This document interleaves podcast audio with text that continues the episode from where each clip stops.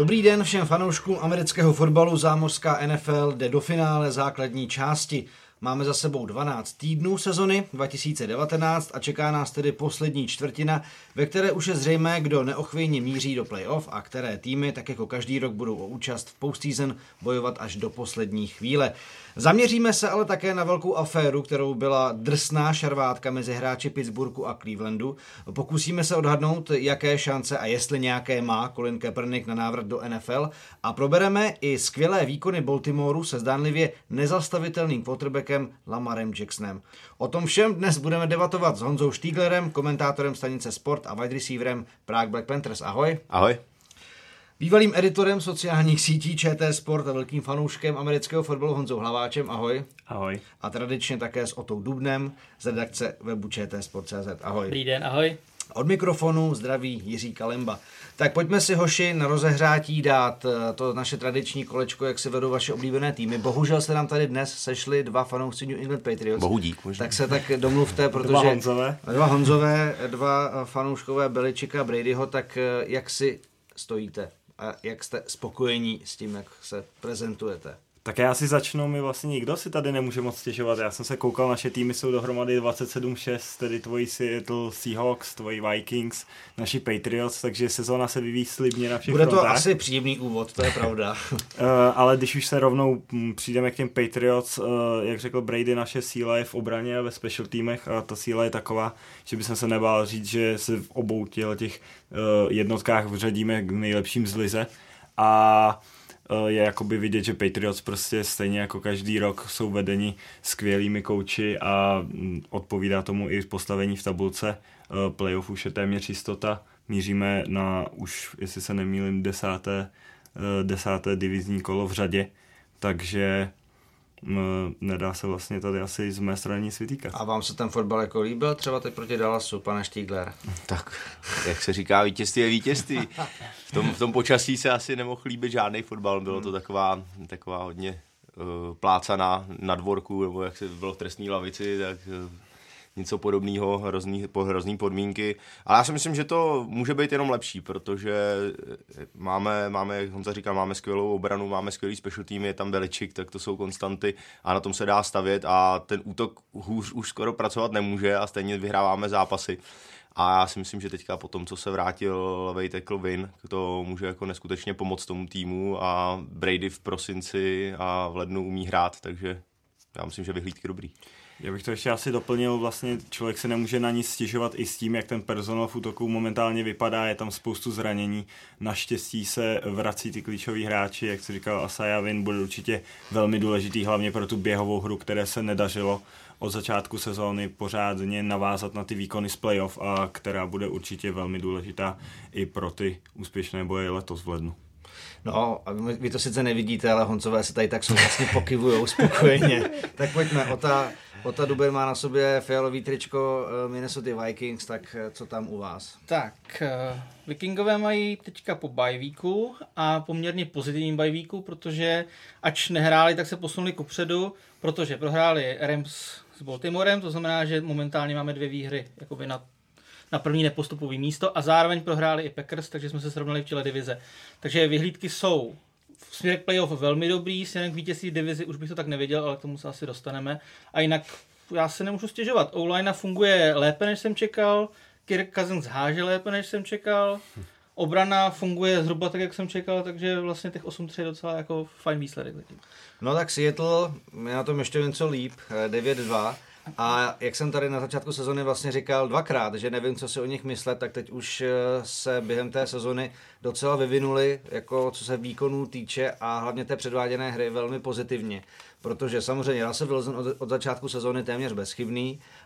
K tomu se teď třeba ve Philadelphii přidala výborná běhová hra Pennyho a obrana prostě, i když zrovna právě ve Philadelphii nehrál třeba Jadeveon Clowney, tak s ním a Bobem Wagnerem je to prostě zase taková ta, nechci říct až hrůzu nahádící jednotka, ale asi tam bylo nějakých 5 fumblů vynucených. Připadá mi to, že ke konci té základní části to začíná dávat fakt smysl a vypadá to velmi příjemně pro fanoušky Seahawks a nebýt Lamara Jacksona, tak říkám, že Russell Wilson jasně MVP, ale tam je ten týpek ještě trošku o level vejš. Ale jako Velká radost, porazili jsme 49ers jako první tým v soutěži v ohromně bláznivém zápase. Teď výhra prostě na hřišti v Philadelphia, která může být nepříjemná, ale bylo to jako velmi ukázněné vítězství, takže pro fanoušky Seahawks myslím, že určitě dobrý vstup do poslední čtvrtiny sezony. Pojďme na ty aktuální témata. Předestřel jsem, že se budeme věnovat šarvátce Browns versus Steelers. Jmenovitě defensive end Myles Garrett, který sundal helmu a podle mě udělal zákrok na možná 5 let za napadení na Masona Rudolfa, quarterbacka Pittsburghu Steelers. Dalších 33 hráčů dostalo pokuty po téhleté šarváce, byly tam nějaké strkance, pěsti, kopy do hlav a tak dále.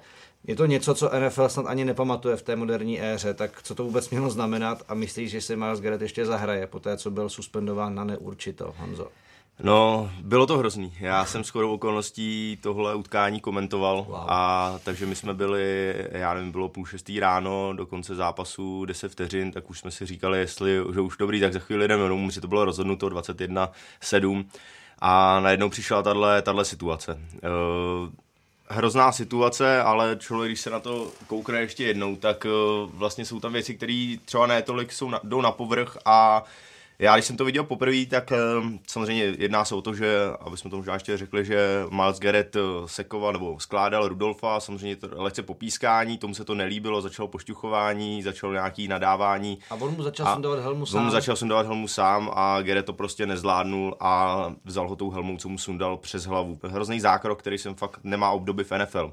Ale když se vrátíme úplně na začátek té akce, tak on opravdu, Garrett byl na Rudolfovi hodně brzo a skládal ho a já jsem si myslel taky, že má Rudolf ještě balon. On to nevěděl, on ho stihnul odhodit, Garrett ho dohrál, to je takový normální akce, samozřejmě byla tam frustrace s podáním Rudolfa, protože prohráli klíčový utkání a začal tam do něj strkat a začali nadávat, začal mu sundávat helmu, to se Garrettovi nelíbilo, tak samozřejmě je to přece jenom o něco silnější člověk než Rudolf a má lepší atributy, co se týče nějaký takovýhle šarvátky, tak do toho šel taky, emoce tam pracovali a bylo to taková normální pošťuchovaná, kterou bych řekl, že jsme viděli už několikrát v NFL, no, ale pak přišlo něco, samozřejmě Garrett říká, že tam byly nějaké rasistické nadávky, které se nepotvrdily, podle mě to bylo úplně zatmění mozku, sundaná helma, nějaký impuls a Garrett tam švihnul po Rudolfovi helmou s tou, kterou mu sundal, to znamená opravdu tam se chvíli spekulovalo o tom, jestli to nebude napadení a normálně na civilní soud, protože tohle ten ještě, myslím, že Rudolf měl štěstí, že ho Garrett trefil tou otevřenou částí, která se dává na hlavu, protože tam je to samozřejmě trochu vypoustrovaný a celá ta síla toho nárazu nešla tou helmou.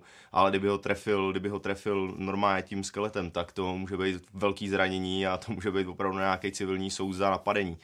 Ale samozřejmě Myles Garrett, naprosto jednoznačná suspendace teďka do konce sezóny a uvidí se, jak dál. Začíná se proslýchat, že příští rok by měl stihnout. Takže s tím úplně souhlasím, tohle bylo zatmění, který prostě se nesmí stávat a mělo by to být dlouhá suspendace. Na druhou stranu z velké části za to může i Rudolf, který v podstatě jakoby vyprovokoval to, já rozumím tomu, že byl složený, ale Garrett o tom nevěděl, v tomhle byl trochu nevinně, tohle byla akce, kterou jsme mohli vidět několikrát a on v podstatě za to dostal jenom lehkou peněžní pokutu, lehkou na NFL samozřejmě, mě by to asi těžilo něco víc, ale pro něj to tak hrozný není, takže, ale nedostal žádnou suspendaci, no a pak samozřejmě byl tam zainteresovaný quarterback jednoho týmu, takže se běhly střídačky, začalo se to mlátit, tam ty suspendace a peníze pro Goodella lítaly jeden na druhou, oba týmy $250,000 jenom za to, že vůbec dovolili, aby ty střídačky šly proti sobě, takže tam si myslím, že to je takový oprávněný, spíš mě na tom trochu štve, že ten Rudolf nic nedostal a že trošku možná bylo přihlédnuto k tomu, že to je quarterback a je potřeba, i když teďka vlastně Steelers není potřeba, ale myslím si, že tam to bylo takový nevyrovnaný, ale Garrett rozhodně zatmění, jeden z nejhorších zákroků, co jsem viděl za poslední dobu, naprosto jednoznačná suspendace a teď je na NFL, jestli mu dovolí hrát příští rok. Já jsem to komentoval na Twitteru, že nejenom Tomáš Řepka má blikance, ale že jsou vidět i u jiného fotbalu. Tam je důležité říct ještě jednu věc, jako nejenom, že ten Rudolf prostě po něm šahal na té zemi tohleto, ale ve chvíli, kdy přijete o helmu, tak co uděláte? Jdete pryč. Ne, že se sápu po chlápkovi, který má o 30 kg víc a má vaší helmu v ruce. A evidentně není úplně při smyslech. To z jeho pohledu, nebo prostě z pohledu Pittsburghu, to byla prostě jako brutální neopatrnost. Já mám pocit, že on byl v tranzu i kvůli tomu, jak reagoval jako na tu ránu, protože jako každý normální člověk by aspoň se za tu hlavu chytil, nebo prostě nějakým způsobem, protože to jako šlubka fakt byla, i když to bylo tím polostrováním, ale já nevím, to byl ten nový typ helem teďko? Jako jo, ty, to byl bezpečnější. No, tak možná proto to byl bezpečnější. Asi, ale jakože on taky musel být v nějakém jako úplně mimo sebe stavu, protože on vlastně se hned otáčel na rozhodčí a kdyby vlastně tu ránu vůbec nedostal. To bylo takový jako z klasického fotbalu. No. Jako, vidíš to. A ono tady je docela adrenalin. Já jsem o tom psal taky, zmiňoval jsem se samozřejmě, měli jsme na to i spoustu dotazů. A já jsem několikrát viděl, to bylo na NCAA, takový ty bloopers, a že hráči jsou tam a chtějí se dostat do tempa, chtějí se nahecovat. A linebacker vzal helmu a sám sebe řezal helmou o tu hlavu. A to byly prostě stejné rány, jenom jakoby to bylo koordinovaný, že věděl, že ta rána přijde, že to je od ní. Takhle se řezal. Vlastně pak zjistil, že už teda nabuzený je. Totálně mu tekla krev, rozsekaná celá hlava, musel jít na zašití a ještě omdlel. Jako, takže ono, chvíli to vydržíte, asi ten adrenalin, než vlastně zjistíte, co jste udělali.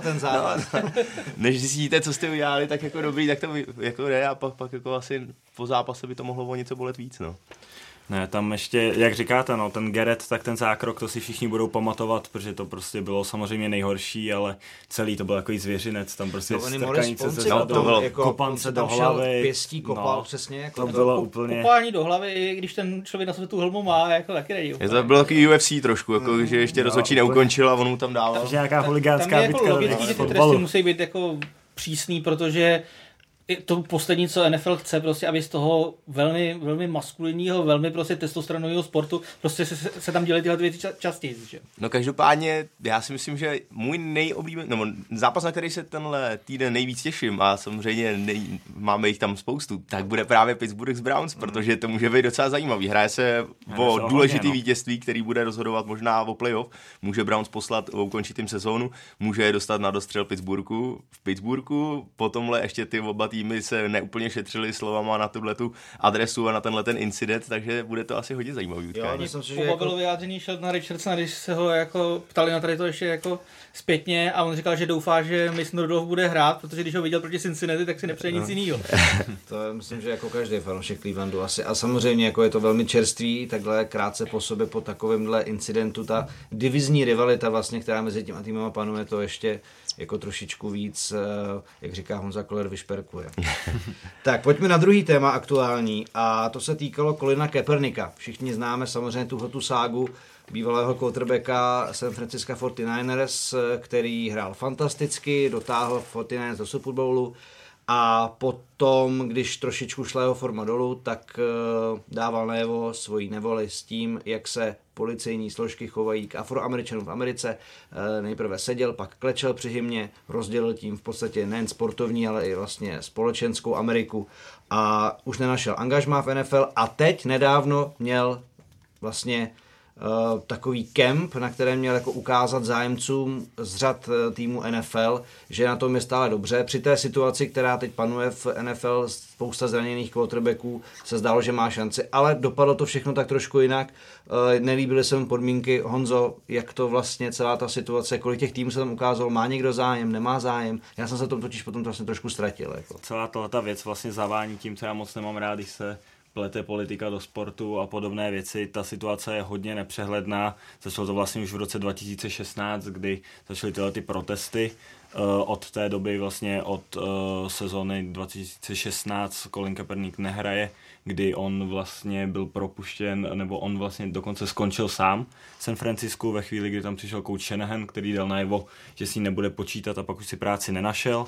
Nyní NFL se mu snažila nějak víc vstříc s tím, že udělala vlastně takový trochu bezprecedentní podle mě tryout pro všechny týmy, které zde byly pozvány. Mělo se to, myslím, konat v Atlantě na jejich tréninkovém facility Falcons, že jo? Jo, takže to mělo být někde v Atlantě. A na poslední chvíli, asi hodinu snad předem, se Kaepernick a jeho zástupci rozhodli vlastně ten tryout přesunout o hodinu cesty dál, než to původně bylo, mělo přijít 25 týmů, to ten původní tryout, nakonec se ukázalo jenom 7, takže už jenom tohle, to je vlastně taková bizarní situace.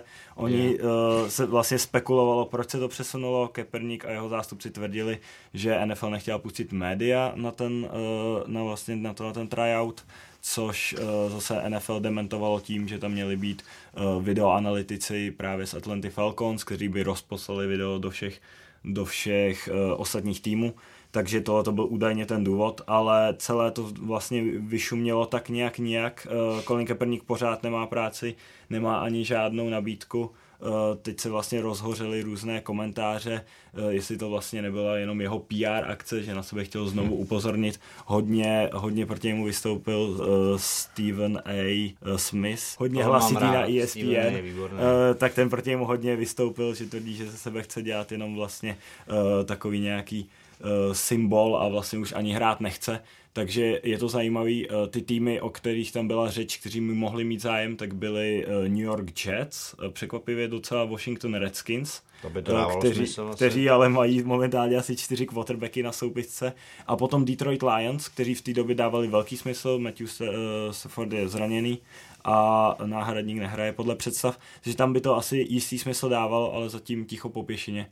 A já si myslím, že to je prostě proto, že Colin Kaepernick je maximálně průměrný quarterback, který se sebou bere obrovské břímě, takovou tu nechtěnou pozornost a to, co například právě přesně v organizaci Patriots lidi neradi vidí, prostě ten fokus mimo vlastně ten, když se někdo soustředí mimo ten fotbal na nějakou tu svoji věc. Odvádí ho to myšlenkama od fotbalu a i celý vlastně ten tým, takže to je prostě takový negativní vliv, který možná můžete nad ním zavřít oči, když máte quarterbacka jako je Aaron Rodgers, ale u takhle talentovaného hráče nevím. Váš názor? Co? Já jako... On to celou dobu kroutil hlavou. Je to totiž jedna ze situací, kterou přesně mám rád, a tohle to je politikaření a já naprosto respektuju to, co Kaepernick dělal, když hrál, a že si kleknul při hymně, že si sednul při hymně, je to prostě jeho názor a má na to právo, nikdo mu to, NFL to OK, pak začal nějakým způsobem korigovat, ale tohle je jeho věc a může prostě poukázat, má... I když si o tom může kdokoliv myslet cokoliv, tak je to jeho názor, chce na to poukázat a prostě OK, tohle to beru. Ale opravdu ty jeho výkony potom šly rapidně dolů a už to byl podprůměrný quarterback, bych skoro řekl. A teďka samozřejmě vzali si ho, měl smlouvu s Nikem, že neskutečná reklama mimochodem, to, co tam udělal. A líbí se mi, že vlastně on šel z fotbalu a začal dělat prostě to, co věřil a to, za co bojoval, tak začal na tom pracovat. Snažil se o tu osvětu, snažil se o nějakou nápravu a tak dále. To se mi líbilo a to za to Kaepernickovi klobouk dolů. Ale nemůže čekat, že jenom kvůli tomu, že něco takového dělá, tak dostane práci v NFL, když na to nemá. Já taky prostě, je to quarterback, který mu je přes 30, nehrál 3 roky, když hrál, tak těch posledních letech už neměl výkonnost. Nese sebou neskutečný břímě, protože je to prostě mediálně známá postava, každý se bude ptát na tohleto. Je to prostě obrovský off-field issues, i když jako issues samozřejmě v úvozovkách, a tohle prostě nemůže chtít jenom proto, že měl nějaký problémy s NFL, tak nemůže jenom kvůli tomuhle chtít, aby ho někdo zaměstnal. To prostě nejde, takhle by si mohl vymáhat tu práci každý a takhle to přece ve světě nefunguje. Takže tohle mě na tom vadí. Jsem s tím v pohodě, to, co dělá mimo to, tak to má být, ano, když mě to věří, tak prostě za to bojuje, ale nemůže si kvůli tomu vymáhat vlastně práci v NFL a jenom protože Amerika jaká je, tak prostě lidi furt na tom budou slyšet, protože tyhle otázky sociální jsou tam pořád a myslím si, že tohle to vůbec do sportu nepatří a Kaepernick se na tom dělá PR a tohle to vůbec nemá nějakou šanci, aby se nějakým týmu dostal, jakože. A ještě jak to podává a jak furt zbrojí proti NFL, to je titán, který ho neporazí. Máme tady navíc ještě příklad v jeho spoluhráči a souputníkovi v tomto souboji Eriku Reidovi, který tenkrát vlastně také skončil ve 49ers, chvíli se mohl najít práci, ale teďka hraje už druhým rokem za Carolinu Panthers, takže očividně jenom v tomhletom protestu to nebylo. Jasně no, jako tam šlo hodně o tu výkonnost, věř v něco, když to znamená obětovat všechno, že? To je motto té reklamy.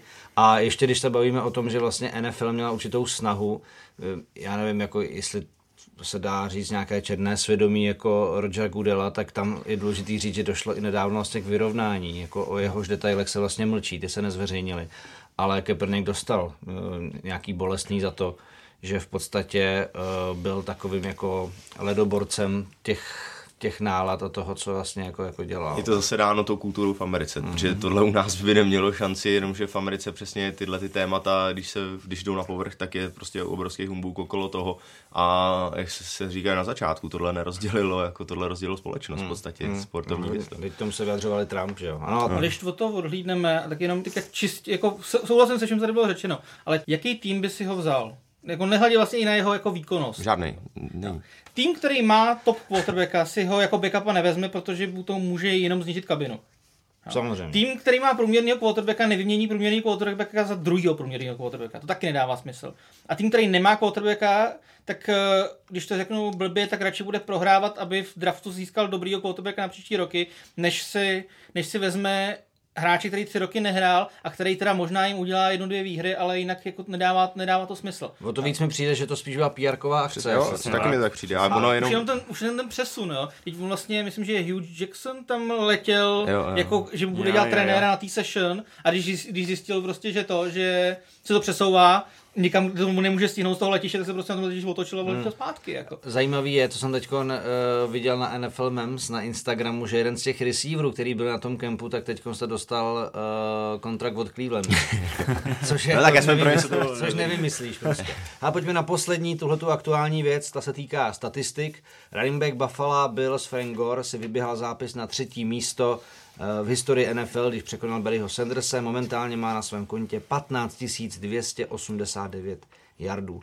Hovoří se o tom, jestli je nebo není oprávněným jako kandidátem na vstup do Hall of Fame, tedy síně slávy, protože článek třeba ve Washington Post říká, že ne, tam ten autor polemizuje s tím, že nikdy nebyl MVP kandidátem, nikdy nebyl prostě úplně dominantním runningbackem ligy.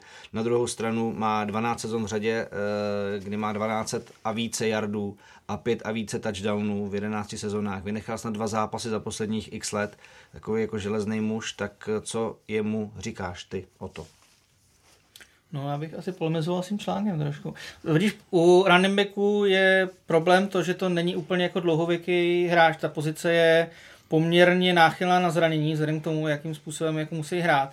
A když si uvědomíme, že Frank Gore je hráč, který má 15 sezon, jo, jako v žádný sezóně, kterou odehrál kompletně, neměl po 900 yardů po zemi. Jo. Má 97 touchdownů a jakože nebyl kandidát na MVP, no jako...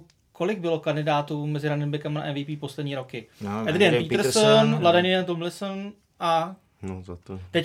Teďka McCaffrey. No možná, teď určitě no. McCaffrey. Jo. Ale jinak prostě running backové jsou dost často ve spoustě týmů spotřební zboží doslova. Jo. Že prostě jako hrajou, dokud je nevomlátěj a pak přivedou prostě jinýho kluka z 5. kola draftu, který jim v podstatě udělá tu samou práci. To znamená, že když se v takovémhle prostředí dokáže ten hráč udržet jako 15 let na vrcholu, že on pořád prostě v tom Buffalo jako je v podstatě starter, jo, tak jako proč ne? Mě úplně fascinoval jeho příběh, který jsem teď nedávno si přečet, že on na univerzitě měl několik měsíců od sebe 2 fakt vážný zranění. Jedno bylo určitě jako křížový vazy a jedno bylo něco podobného. Jako byly to svalové zranění, který v podstatě ho dovedli úplně na pokraj toho, že se rozmýšleli, jestli vůbec má tu školu dodělat a ve fotbale pokračovat, a tam se prej úplně změnila jako jeho mentalita a starání se o svoje tělo, protože on kromě toho, že měl tyhle zdravotní problémy, tak měl problémy s učením, on je jako dyslektik, takže se vůbec spekulovalo, jestli má jít na nějakou univerzitu a kam má jít a kde se to jako může nějak jako dát dohromady, a vlastně v tom čtvrťáku on pak tehdy se u něj stalo něco, čemu říkají právě, že se zrodila ta NFL mentalita, to, že on dokázal svou hlavu nastavit tak, že byl schopný tomu podřídit úplně všechno, a od té doby v podstatě nebyl zraněný. A jako pro mě tohleto zjištění bylo naprosto obdivuhodný oni. A taky, jestli se slyšel ten rozhovor, který vlastně měl po tom zápase, kdy to překonal, tak on vzpomínal všechny svý trenéry, na všechny svý linemery, na receivery, který po ně blokovali, jako úžasný. Jo, za mě Gore tam patří, už jenom těma výsledkama, a prostě v NFL to je pravidlo, že nejlepší schopnost je dostupnost, a on dostupný vždycky byl a vždycky, když ten tým ho potřeboval, tak tam byl, nebyl zraněným. Viděli jsme v NFL a ještě uvidíme několik hráčů, desítky hráčů, který budou talentově lepší, který budou mít lepší skillset, ale prostě nejsou schopní vydržet na hřišti, protože se zraní. To je prostě věc, která některý hráči jsou takhle skleněný, že jo, a to se s tím nedá nic dělat.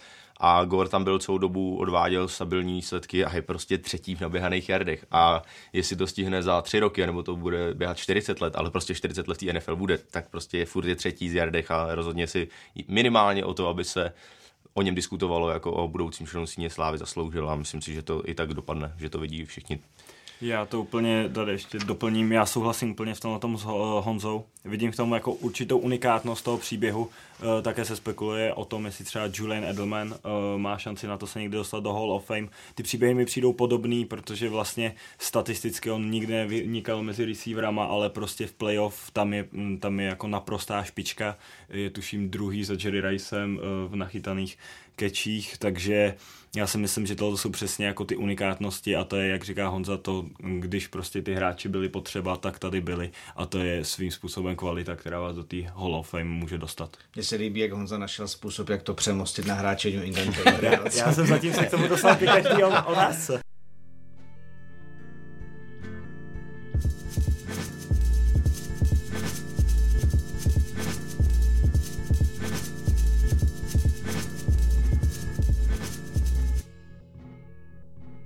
Já teď chci mluvit o AFC a největší kometě posledních týdnů týmu Baltimore Ravens, který teď naposledy vyplenil LA, Rams porazil 45-6 a mě by zajímalo, Honzo Štiglera, jestli jsou Ravens podle tebe aktuálně největším favoritem a nejlepším týmem ligy a taky co přinese jejich příští duel s 49ers, jestli to bude takový předčasný Super Bowl, něco jako loni rozjetý Rams a Chiefs, který taky předvedli skvělý zápas. No ale víme, kdo s Rams potom byl v Super Bowlu. Ne, určitě mají Ravens teď největší formu v celý NFL, to je bez diskuze, v podstatě posledních těch 5 týdnů, to je naprostá demolice a velkých týmů. Byli to Patriots, že jo, teďka prostě furt vyhrávají proti dobrým týmům. Rams taky samozřejmě nemají úplně dobrou bilanci, ale furt je dobrý tým, který loni byl v Super Bowlu a nejsou to vítězství o 3 body v prodloužení a tak dále. Jsou to prostě dominantní výkony, kdy vyhrávají o 14 a více bodů. Takže rozhodně tým s největší formou. To, co předvádí útok pod Lamarem Jacksonem, je neskutečný a v NFL se o tom i hovoří vlastně, že tohle NFL možná ještě neviděla, protože to je neskutečně dobrý běhový útok, asi ten nejlepší v celý NFL. Samozřejmě, kde může běžet Ingram, kde může běžet Lamar Jackson, vynikající ofenzivní linea, ale k tomu i obrovsky efektivní pasová hra. On sice nahrází třeba 150 yardů, ale má 17 kompletních z 19 a ještě 4 touchdowny, takže tam to neskutečně otvírá možnosti pro play action a tak dále. Takže rozhodně Ravens jsou v současné době tým s největší formou v celý NFL.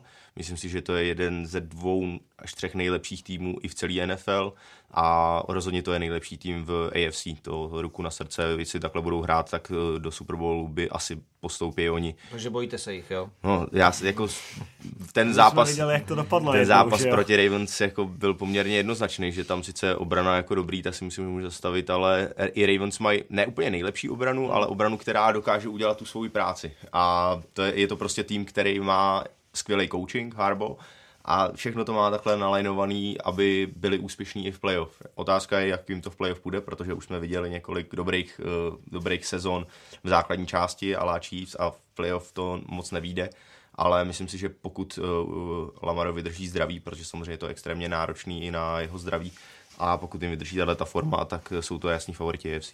No, Lamar Jackson je také určitě největším adeptem na trofej MVP, nejužitečnějšího hráče. Trenér Harbo o něm říká, že teď vlastně trošku mění tuhle hru a Honza to trošku naznačil, že opravdu ten útok, tak jak ho prezentují Ravens, jsme opravdu v posledních letech možná u žádného týmu neviděli. A čím to podle tebe, Honzo, že se tak zlepšil ještě oproti loňsku, co se týká té pasové hry a má vůbec nějakou slabinu? Jako? To si možná teďka tuto otázku klade každý v NFL. Tam je za mě dvě důležité věci a jedna je fantastický charakter Lamara Jacksona, který je prostě, on je takový, za prvý je třeba hodně splachovací v tom dobrém způsobu, on prostě dostane šílený sex, spadne na zem, zatleská linebackerovi, který ho složil, ale v druhém snapu už prostě o tom vůbec neví, nebojí se zariskovat, znovu to zkusí a tentokrát mu to třeba vyjde. To je jedna věc. Za druhý, on vůbec se například nesložil po té šílené prohře v playoff loni, kdy vlastně vlastní fanoušci na něj ve 4. čtvrtině řvali, aby vystřídal. Ten zápas jsem vůbec nevyvedl, všichni říkali, že vlastně obrana Chargers ukázala, jak ho zastavit, teď už vidíme, jak moc se všichni zmýlili.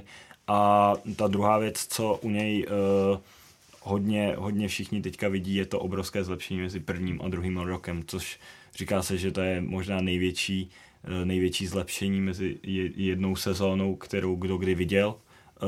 Tam určitě hrozně pomohlo, že Baltimore má opravdu skvělé kouče, kteří mu dokázali tu ofenzivu ušít na míru.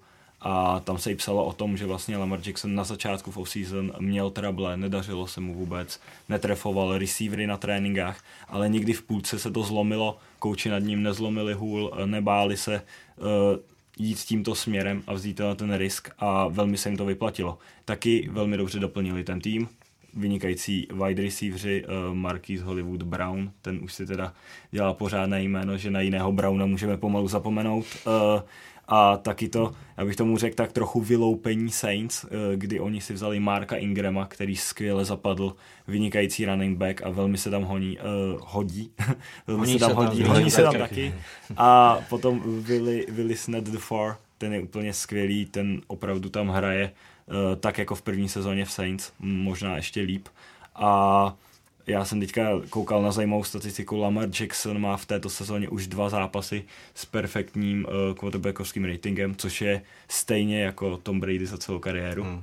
A neuvěřitelné a jsem zvědav, jestli ho někdo dokáže zastavit. A ptal ses na slabinu, tak jak říká Honza, samozřejmě to je náročný styl hraní, který může přinést nějaké zranění, které by se mu rozhodně nepřáli, ale tohle to může být prostě věc, co se může stát. Je to slabina a myslím si, že do budoucna Lamar Jackson bude čím dál tím víc házet z kapsy a méně běhat.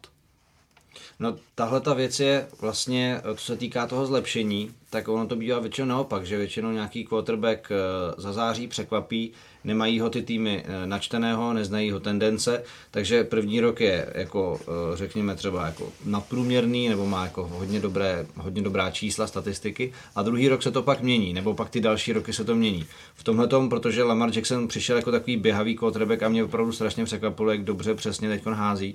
A to by mě právě zajímalo, jestli ten třetí rok se na to někdo dokáže adaptovat, jestli ta příští sezona bude taková, takže najednou jako někdo vymyslí nějaké schéma, anebo právě ta jeho versatilita v tom, jako to jako vlastně ty krátký pasy, ty play action pasy je jako velmi těžký bránit. A když máte jako tak dobrou běhovou hru a ještě přesnou jako ruku na nějak jako takový ty akce 10-15 jardů jako nedělá chyby, tak jako to je fakt jako hodně těžký oříšek potom to nějak zastavit. Já si myslím, že příští rok to bude samozřejmě o něco lehčí, ale furt může dominovat tak, jak dominuje. Prostě takhle jsme viděli spoustu hráčů, na který sice máte čas se připravit pro celou off-season, ale stejně jak jsou dobrý, tak ani ta vaše příprava nestačí. Ale já si myslím, že ten jeho skok přišel v tom, že on samozřejmě, když přijdete do NFL, tak už jste hodně pozadu oproti ostatním. A navíc jako quarterback, takže ještě 2x tolik, protože to je nejnáročnější pozice. A on navíc vstupoval přesně jako backup za Joe Flackem. To znamená, že on vůbec neměl tolik repsů, kolik potřeboval.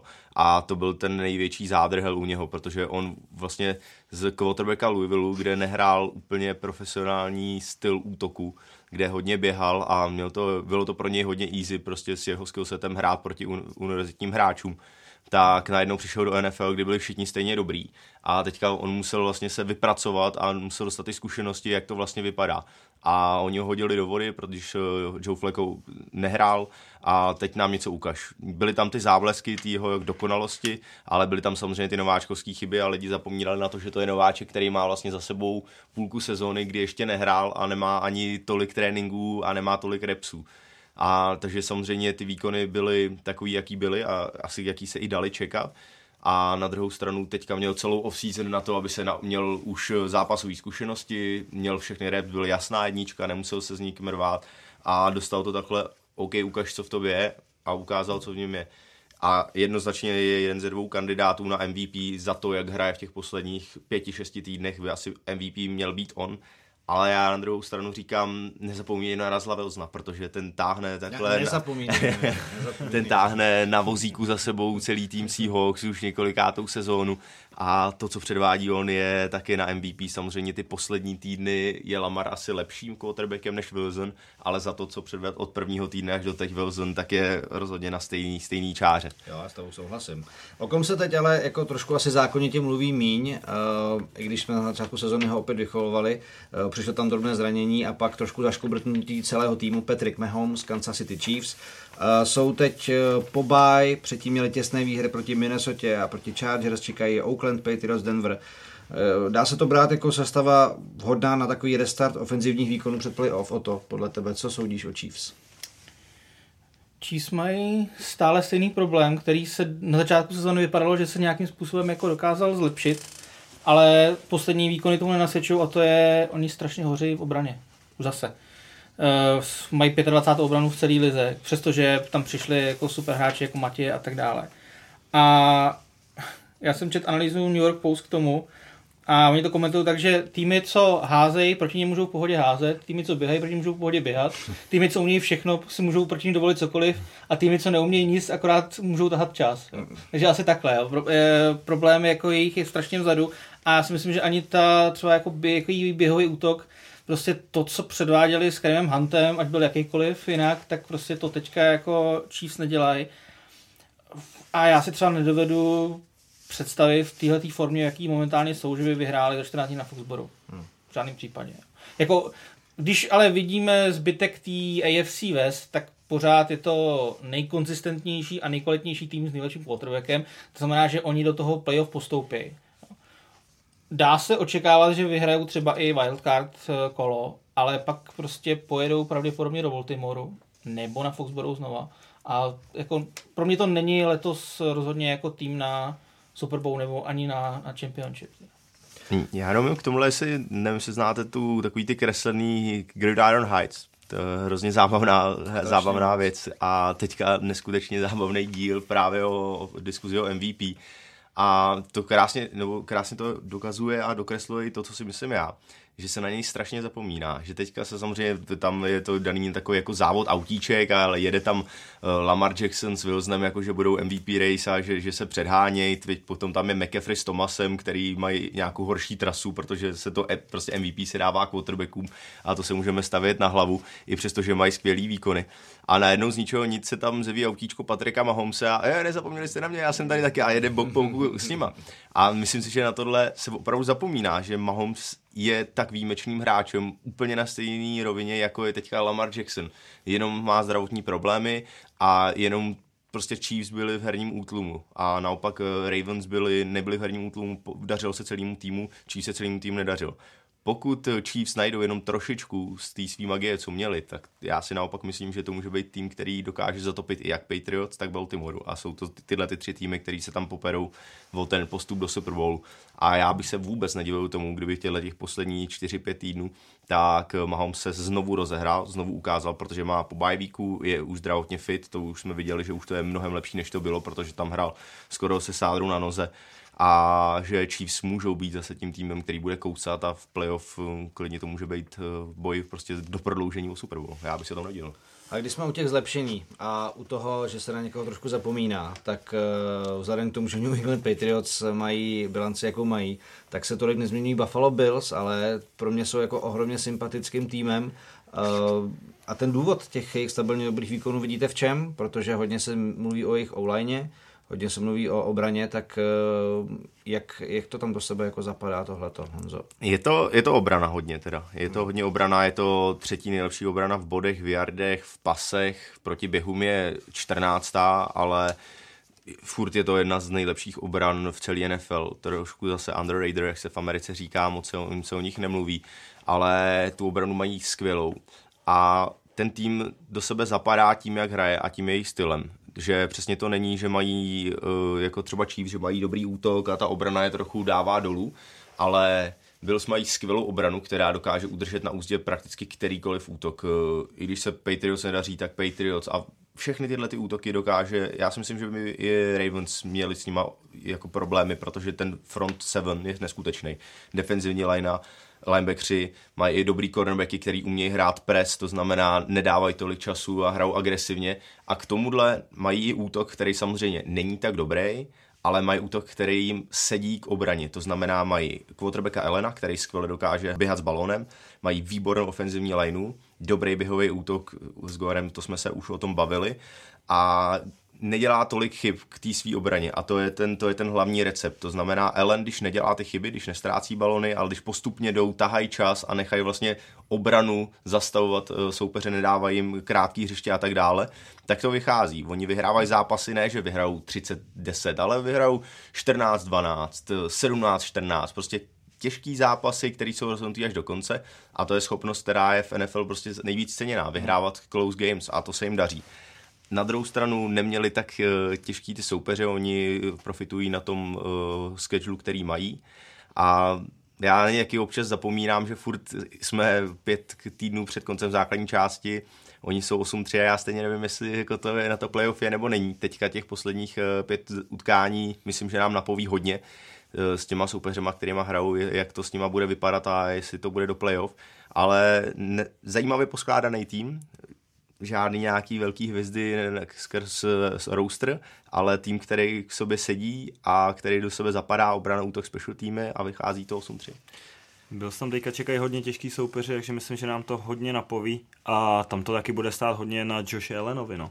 Tam je přesně vidět, jak říká Honza, když on nedělá chyby a dostane se vlastně tu příležitost ten zápas vyhrát, tak on je neuvěřitelný vlastně v těch rozhodujících momentech, že dokáže přesně zahrát pod tlakem a na druhou stranu viděli jsme zápas Patriots, kde on byl prostě příšerný, to byl quarterback na vystřídání po první polovině a uvidíme, jak se mu daří eliminovat tyhle ty chyby a jak do budoucna se ještě vyvine jeho talent, protože myslím si, že byl z některé jeho přednosti, jako například ty jeho bomby obrovsky silnou rukou, pořád nevyužívají tolik, kolik by mohli.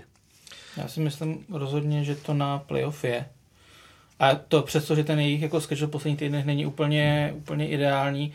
A to protože mají ty dvě výhry náskok a protože, když se podíváme, kdo je za nima, tak je to Pittsburgh, který prostě svého náhradního quarterbacka stáhne po poločase zápasu jako se Cincinnati. S nejhorším týmem je Cincinnati. S Pittsburghem budou hrát. A jejich náhradníka to pak nějak jako plácá prostě na výhru o kousek. Je tam Indianapolis, který doma prohrálo s Miami, je tam Oakland, který dostal 34 jako na Jets prostě, a je tam Tennessee, což je tým, u kterého se můžeš chodit koronou, jestli prostě vyhranou prohrajou. Nikdy nevíš, to je podle mě nejvyspytatelnější tým z celý NFL. Oni můžou mít na konci základní části můžou mít prostě 10, 6, 11, 5, úplně v klidu, ale stejně tak prostě můžou tak 5 zápasů prohrát, protože já jako u Titans naprosto netuším prostě, jak ten tým bude s kýmkoliv hrát. Oni jsou prostě schopní porazit Patriots a jsou schopní prostě jako prohrát prostě doma s kýmkoliv. Nevíš, jak bude Derek Henry, jak se vyspí, prostě jestli bude mít 300 jardů naběhané. Nebo -2. Ale ještě k tím Titans mě právě překvapuje, že jsem chytil Ryan Tannehill, který prostě vypadalo to, že když ho nechce Miami, který prostě jako nechtěl nikoho, takže tam jde jako backup tam prostě odsedět sezónu a Mariota je pryč a oni po Tennehlem hrajou podle mě jako o třídu líp, než jako pod Mariota. A když už to jako o to teď nakousnu, tak AFC South jako každoročně bývá dost zamotaná, ne protože by tam ty týmy byly jako fantastický, ale spíše přesně nevíme, jako, jak se vyspí a co od nich očekávat, je to nahoru dolů. Tak Houston, Indy Titans, máš nějaký svůj tip, Honzo, na to, kdo třeba tuhle divizi jako urve? Jak už říkal Ota, tohle to bude opravdu těžký a je i těžký tipovat, protože přesně tohle jsou kluby, které jsou schopní potrápit ty největší favority, zároveň jsou schopní odevzdat zápas typu Indianapolis v Miami a uvidíme, jak se to vyvine. Tady je i spoustu zápasů, které se budou odehrávat v divizi, myslím, že už tenhle ten týden, tak hodně napoví asi souboj Titans právě s Colts a bude tam taky hrát velkou roli například u Indianapolis to, jak se vyrovnají s tím, že ztratili opět další opory. Myslím, že Marlon Mack je odepsaný do konce sezóny. A já ještě ve fantasy mám, jo? Ne, on by ještě byl. Ale Ibron je určitě pryč. Ibron je určitě do konce sezóny. Máme jako backup na Tidendu. Možná vyměnit. Takže samozřejmě víme, jak to dopadlo s jejich starting quarterbackem v srpnu, ale to je prostě neuvěřitelný, kdyby se předávala nějaká cena za houževnatost na konci, tak ji musí vyhrát Colts, protože ty opravdu schytávají ty rány osudu jednu za druhou tuhletu sezónu a pořád se tam nějak drží, takže jako já bych je nechtěl odepisovat, protože vlastně jako dlouhodobě rád. Já jsem rád pod lakem, ještě pod Manningem, je to jako něčím ta organizace je sympatická a to, jak se Jacoby Brissett chopil jako toho kormidla a jak se jako jevili částečně jako v některé fázi té základní části jejich výkony, tak já bych jim to jako i přál, aby jako to nějak jako nakonec uválili klidně. Mě tam z toho vychází ale pořád jako nejsilnější Houston. Ne, určitě mají nejlepšího quarterbacka a jako celkově ten tým je jako nejkonsistentnější. O Tennessee jsem mluvil, Indianapolis podle mě oni nakonec stejně dojedou prostě právě na ty zranění a to, že mají taky jako docela těžký los na konci a Jacksonville jako zbavili se Ramseyho, čili se zbavili jako docela dost problémů, ale Jacksonville vlepsanej, co posadili Garda Minchu a ten by to dotáhl do Super Bowlu ale jako ty poslední zápasy nebyly taky jako úplně to. Ale problém, že ani jako Nick Foles má teď každý v listopadu.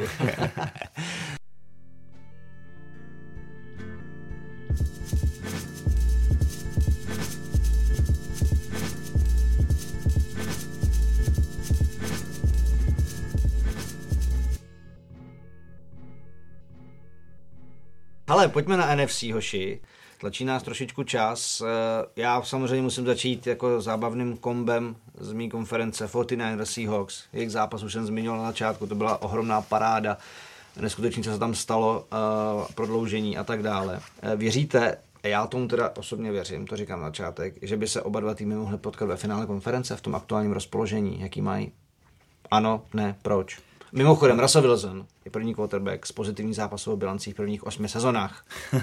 Ne, já samozřejmě, jak ty říkáš, to jsou dva týmy, který asi, kdyby jsme ve váku měli srovnat, tak budeme očekávat, že se tam setkají.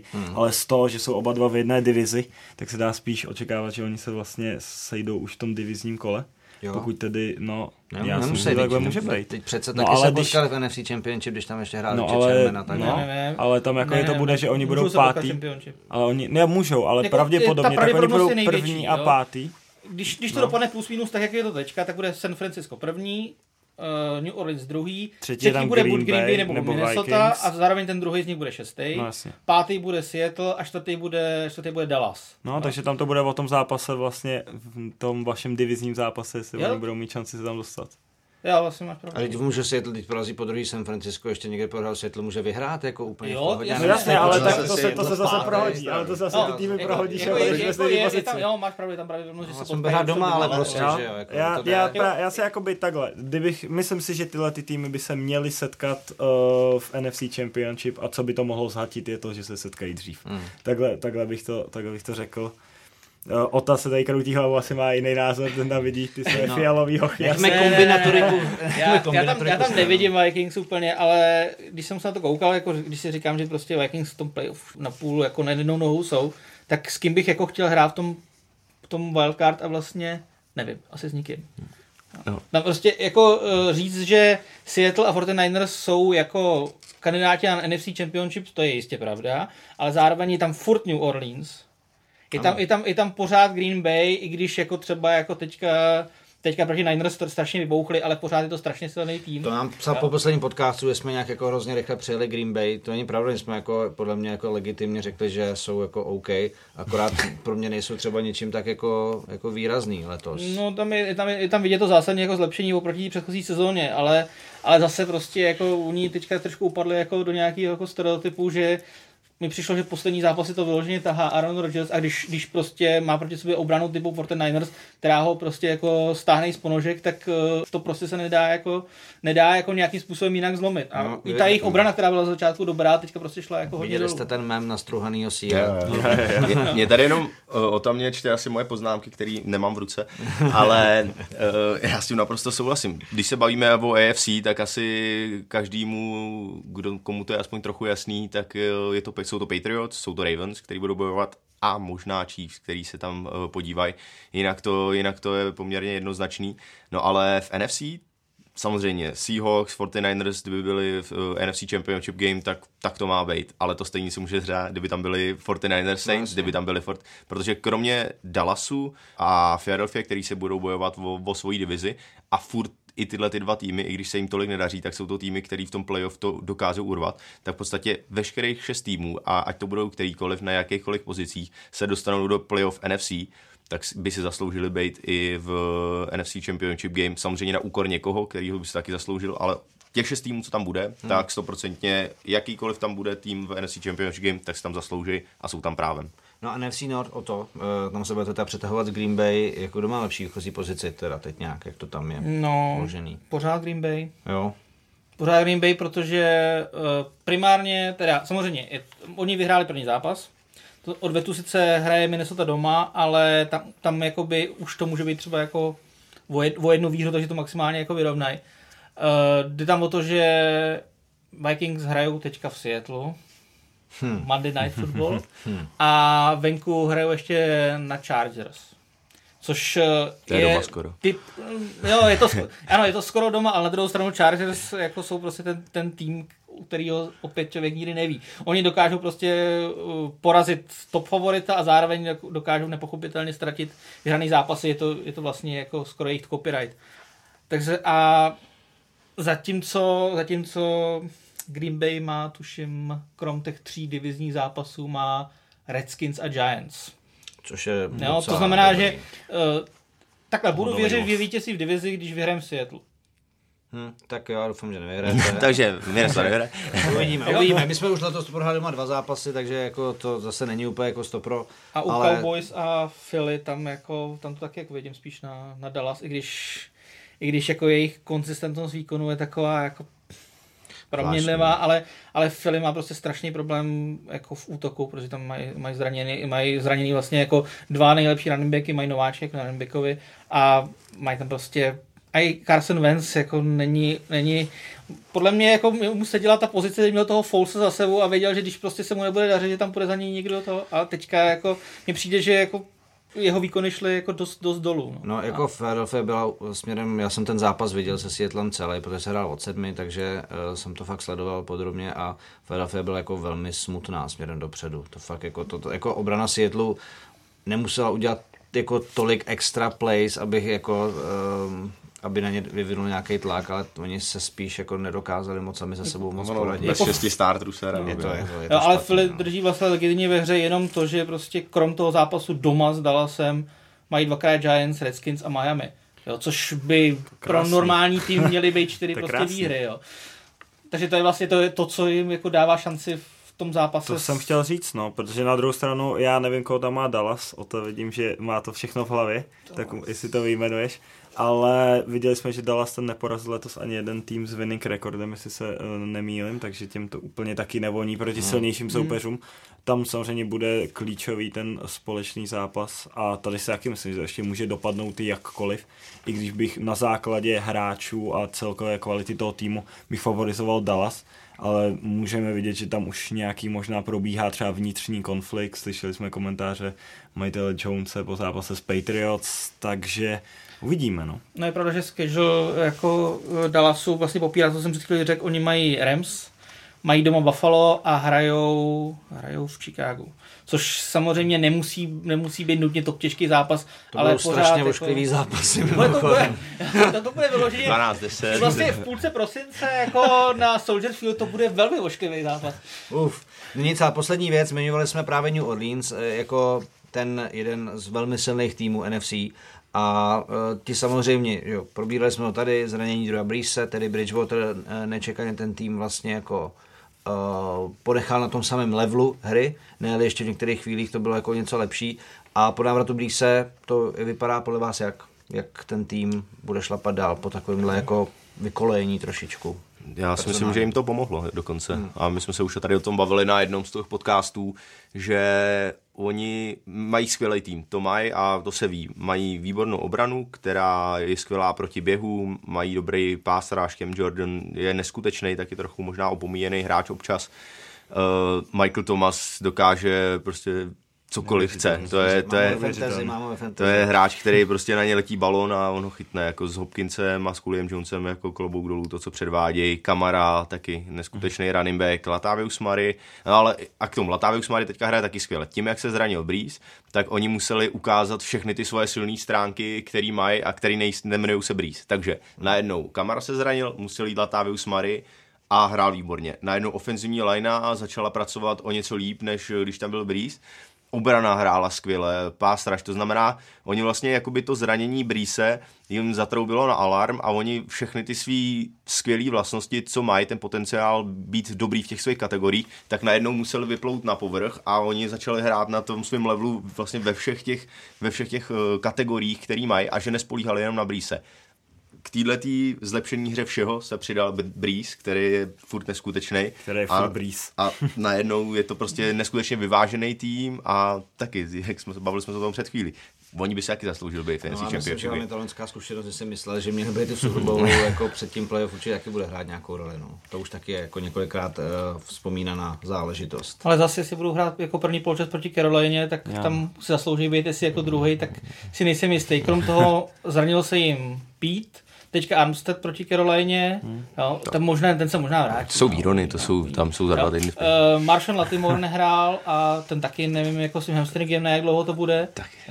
Takže, no a třeba jako jestli budou hrát vlastně 4. down jako na vlastních 45 ze vyrovnaného stavu, co předvedli teďka naposled, tak já si myslím, že se jako budu zase odpravit sami, no. Ale jinak podle mě je to tým, kterýmu budu ve chvíli, kdy Minnesota bude ze hry, budu fanit asi nejvíce.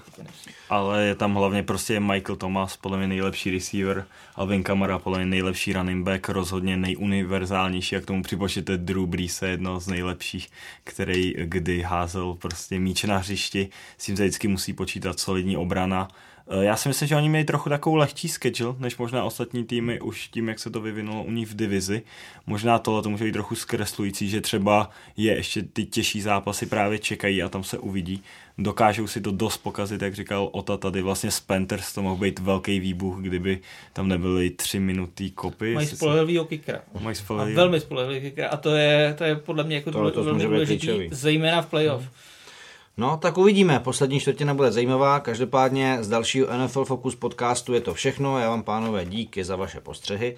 Vám posluchačům díky za pozornost a připomínám samozřejmě, že nás najdete na obvyklých adresách webu ČT sport.cz, kanále YouTube, Spotify, Soundcloudu, iTunes a dalších podcastových aplikacích. Mějte se fajn a ozveme se buď před vánočními svátky, anebo pak až před playoff.